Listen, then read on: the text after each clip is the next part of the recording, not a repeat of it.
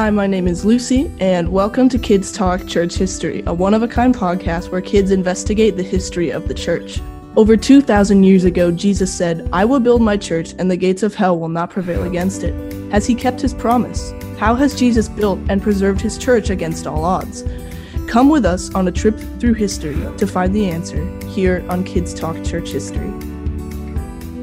Before leaving this earth, Jesus told his disciples, all authority in heaven and on earth has been given to me. Go therefore and make disciples of all nations, baptizing them in the name of the Father, and of the Son, and of the Holy Spirit, teaching them to observe all that I have commanded you. And behold, I am with you always to the end of the age. Matthew 28, 18 through 20. His disciples took this commandment seriously and spread the good news of Jesus' life, death, and resurrection, both in Israel and in other nations.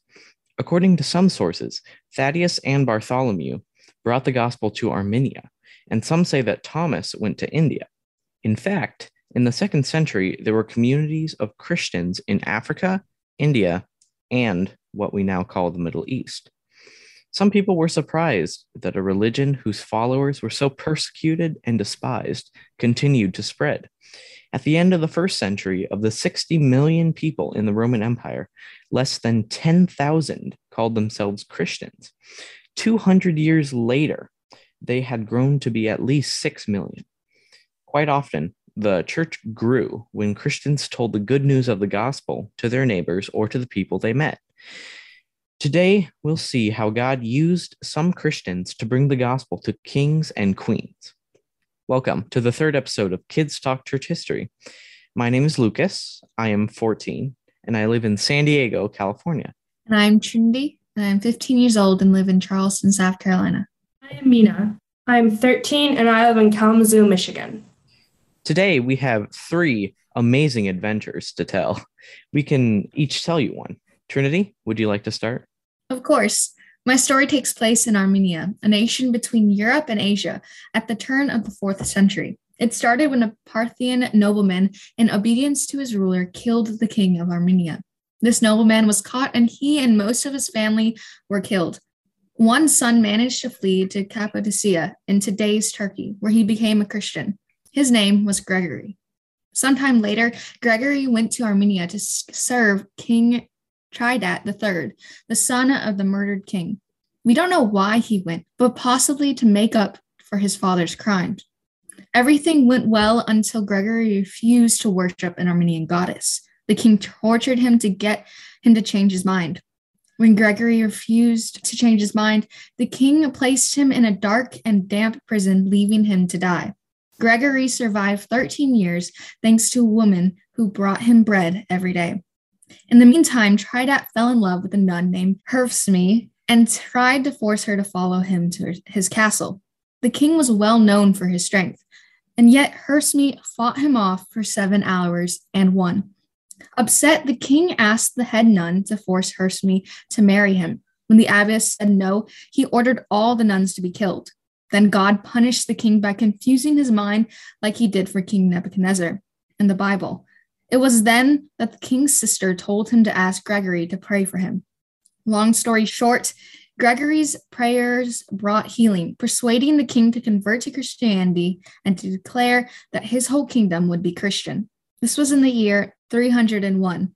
Armenians today are still proud of being the first Christian nation. Well, that was quite a story, with one thing leading to another a son who tries to make up for his father's grievous crime, a woman feeding a prisoner bread for 13 years, and a nun fighting a strong king for seven hours. Who says that church history is boring? Well, now we need to travel a little north of Armenia to the ancient kingdom of Georgia. Mina, would you like to tell this one? Yes, for sure. My story took place in the fourth century.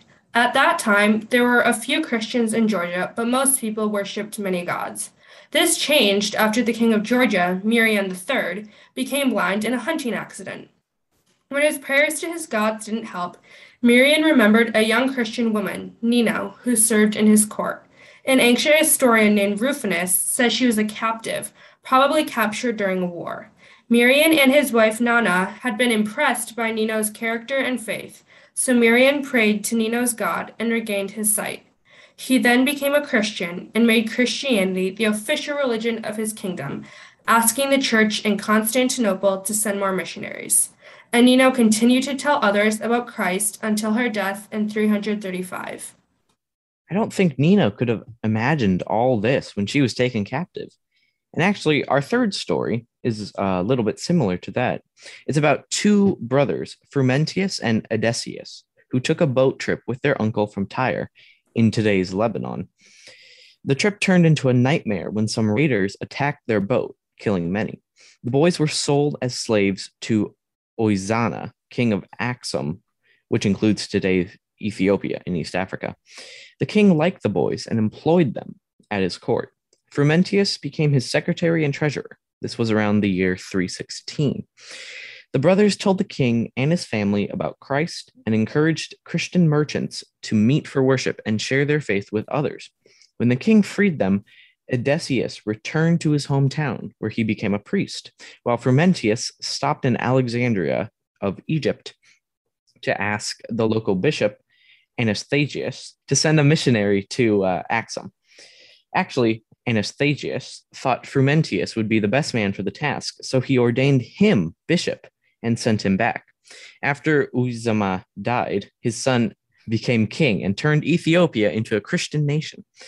Axum was the first kingdom to print a cross on the back of their coins as a symbol of their state religion. That was certainly unexpected. All right. And this is the time when we read the questions from our listeners. We have a great question from Dustin from Philadelphia, Pennsylvania. But before we read it, I wanted to remind you to send us your questions at questions at kidstalkchurchhistory.org. Anyone who sends a question will be entered in a raffle to win a book about church history. Our next episode will be aired just before October 31st, Reformation Day. So we'll leave the early church and travel forward in time. Send us your questions about the Reformation. And now, here is Dustin's question Was Ethiopia the first nation in Africa to become Christian? And since this question is about Ethiopia, we'll turn it to our expert. We have uh, Reverend Eric Clausen, who runs a podcast named Faithful Forebearers and has an episode about Frumentius. He actually has quite a few episodes about Christianity in Ethiopia. Thank you very much for coming, Reverend Clausen. Hey, thanks for having me, guys. It's a pleasure to be here. And it's awesome to hear you guys talk about your stories of church history. That's so cool uh, that you guys, being this age, are interested in this stuff. This is awesome. Uh, so, to start, uh, how would you answer Dustin's question? Was Ethiopia the first nation in Africa to become Christian? Yeah, so that's a really good question. And it kind of depends on what do you mean by Christian nation when we say that. So we can say that Ethiopia was the first African nation where its king became Christian. Um, there were certainly already Christians in Africa in different places, like Egypt already had Christians there, um, and that's part of Africa. And an area, South Sudan, what is now South Sudan at least, that already had Christians too. You guys remember the story of the Ethiopian eunuch? Oh, yeah. Yeah. Yeah. So he's actually probably not from what we think of as modern Ethiopia, but he's probably from the area which is now South Sudan. So there was probably a Christian presence from his work. Um, so there are certainly Christians around, but Ethiopia is the first one where the rulers actually become Christian. So in that sense, it is the first African Christian nation. That's really interesting. Um, do you know what happened later in Ethiopia? Did Christianity begin and continue to grow? Yeah. So so that's a really cool story. And actually there's a lot to it. And so I've done a bunch of podcast episodes about it, and I just barely scratched the surface. So today in Ethiopia, there is the Ethiopian Orthodox Church.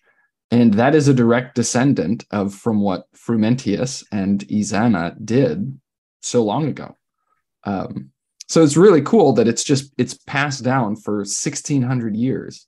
And I think that's so important where we realize like Christianity in Africa is ancient. In fact, it's way older than even Christianity in places like Germany or England. Um, and it's continued all through that time. Now, there have been times where things were going really well and they were expanding, and there were times where things were pretty rough and they were, you know, contracting or just trying to stay alive. But yeah, it's continued on through for 1600 years. Athanasius, well, he's got an interesting story of his own. Um, but those two churches, the church in Egypt and the church in Ethiopia, they would stay connected for a long time because of that relationship between Frumentius and Athanasius, which is pretty cool. Do you know what language they speak in Ethiopia? And did they translate the Bible into that language? Yeah. So uh, in modern day Ethiopia, they speak a bunch of different languages. Yeah. Um, but in ancient Ethiopia, the main language was called Ge'ez. And nobody really speaks that language anymore, but there's still a lot of things written in it. So Frumentius, as far as we know, he never actually translated um, the Bible into that language. But at least a couple hundred years later, we do have the Bible translated into that language. And I don't know if we know exactly who did it, um, but there's a lot of a lot of translations of the Bibles in that language, and a whole bunch of hymns and different um, church writings in that language of Ge'ez. Though apparently it's pretty hard to learn, and even modern Ethiopians are like, "Oh yeah, it's it's pretty tough if you want to learn it." It's kind of like Latin for us, you know, an ancient language nobody speaks anymore. Yeah, it's Ge'ez for them. That's cool. Yeah. Mina, did you want to ask some questions? Yeah, sure. Um, did other nations in Africa become Christian around that time? Do you know? Yeah, so like I mentioned, uh, Egypt had a lot of Christians in it, but Egypt then was part of the Roman Empire. So officially, Christianity doesn't isn't the official religion until it is in the whole Roman Empire. But then there is that area in South Sudan where there was a large Christian presence. And unfortunately, a lot of stuff doesn't survive. So like we didn't we don't have any documents of Christianity in that era. But if I'm remembering this right, they have found evidence of churches in that area. Um, but other places around Ethiopia, there's there's not as much evidence. I don't want to say that there weren't Christians there. We just don't have as much evidence today that there were. Ethiopia is the one we see the really the complete story really well. For another question, do you know how a whole nation could become Christian at once? Because this is strange for us today. Yeah, that's a really good question. Um, how could a whole nation at the snap of somebody's fingers become Christian? And the answer is it can't. It took actually a really long time. So, again, when we say first Christian nation, we mean first rulers became Christian. And actually, even Ezana himself didn't become Christian right away. Actually, when he was younger, he still was pagan. And this, the ancient Ethiopian religion before Christianity, it's kind of just like ancient Greek religion, but all the names are changed. Um, so that's what he grew up. And actually, you see early things that he did. He will be like dedicating his military victories to Mars or um, Jupiter or Saturn or something like that. But then later in his life, he does become Christian, and you'll see that shift. And basically, when he does become a Christian, he wants to gently bring the rest of his country to be Christian also. So, for instance, we talked about the coins. He put crosses on his coins. And that was partially to get his people used to the symbolism of Christianity. Uh, and in some things, it even says, um, if it pleases my people. And so it's almost like a sales pitch. He's like saying, hey, here, here's Christianity. Uh, think about it. Maybe it will please you. Think about it a little bit more. And even does it slowly. Um, he, first, he tries to move his people from polytheism to just an idea of monotheism. So a lot of times he'll say, he'll just say, hey, um, this victory is due to the Lord in heaven, the one Lord in heaven who's over all.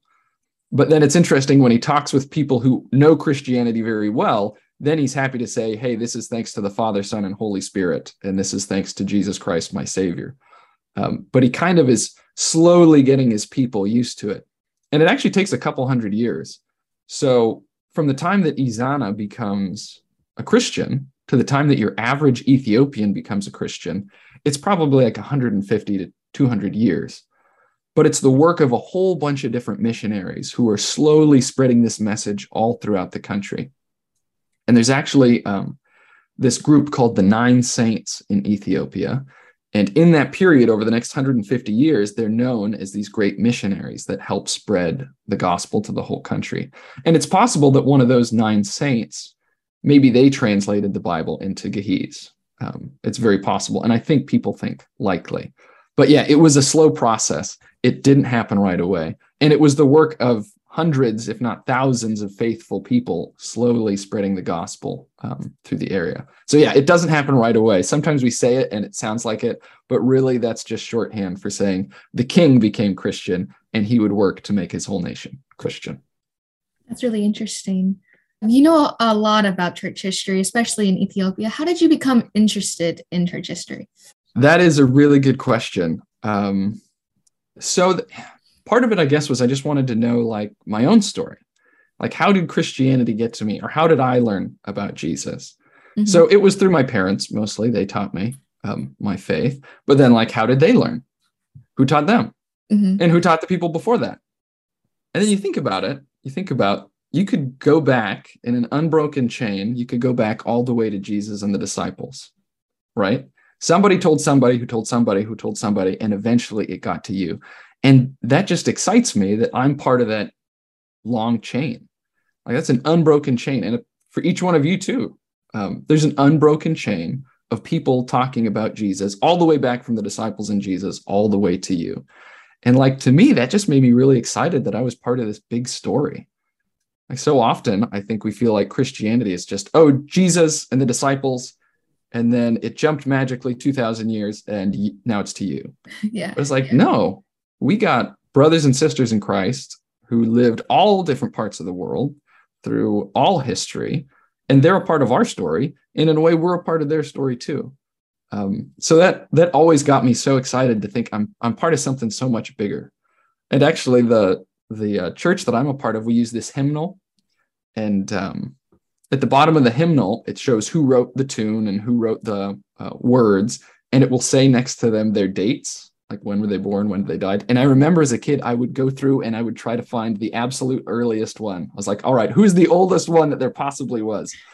And I think it was a guy, Clement of Alexandria. I think that's it. He was like from 100 AD. And I was like, yes, I found it. This is the oldest guy. Um, but just the, the story's so big. The story of Christianity is so big. It's so much bigger than a lot of times we make it. But we have a huge family that spans the whole world. Um, and that's pretty cool. That's I want to be a part of something big. And studying church history reminds me that I really am a part of something really big. That's really cool. Did this also inspire you to become a, a pastor and to share the faith with other people? Yeah, totally. Um, that was a part of it that I thought, hey, I want to, this is what I want to do full time. I want to be a part of this. And not to say that people who aren't pastors aren't do, being full time Christians, mm-hmm. but yeah, it did inspire me. This is this is what I want to spend my time learning about. This is what I want to spend my focus on so yeah, it was absolutely a big emphasis for me. And actually, when I went to school to become a pastor, I got to emphasize or get my emphasis in church history, which was super fun. I That's had a blast cool. doing it. I yeah. have a question for you. Do you do you have any tips for maybe if uh, one of us kids wanted to learn church history? Uh, well, it looks like you're already doing a pretty good job of it. So uh, keep up what you guys are doing. Um, I would say stay curious and realize how big the subject is that you're looking at. Like it's really fun. As I research about different things, I constantly am coming across people that I've never heard of before. Um, or someone says, Oh, have you, have you heard of this person? No, I, I absolutely have never heard of them. And I've studied church history for 15 years. Um, but it's so big, there's always more to learn. So stay curious and also stay humble, realizing like there's no person alive. You could have somebody who has multiple doctorates in church history, and there's going to be so many things that they don't know about church history.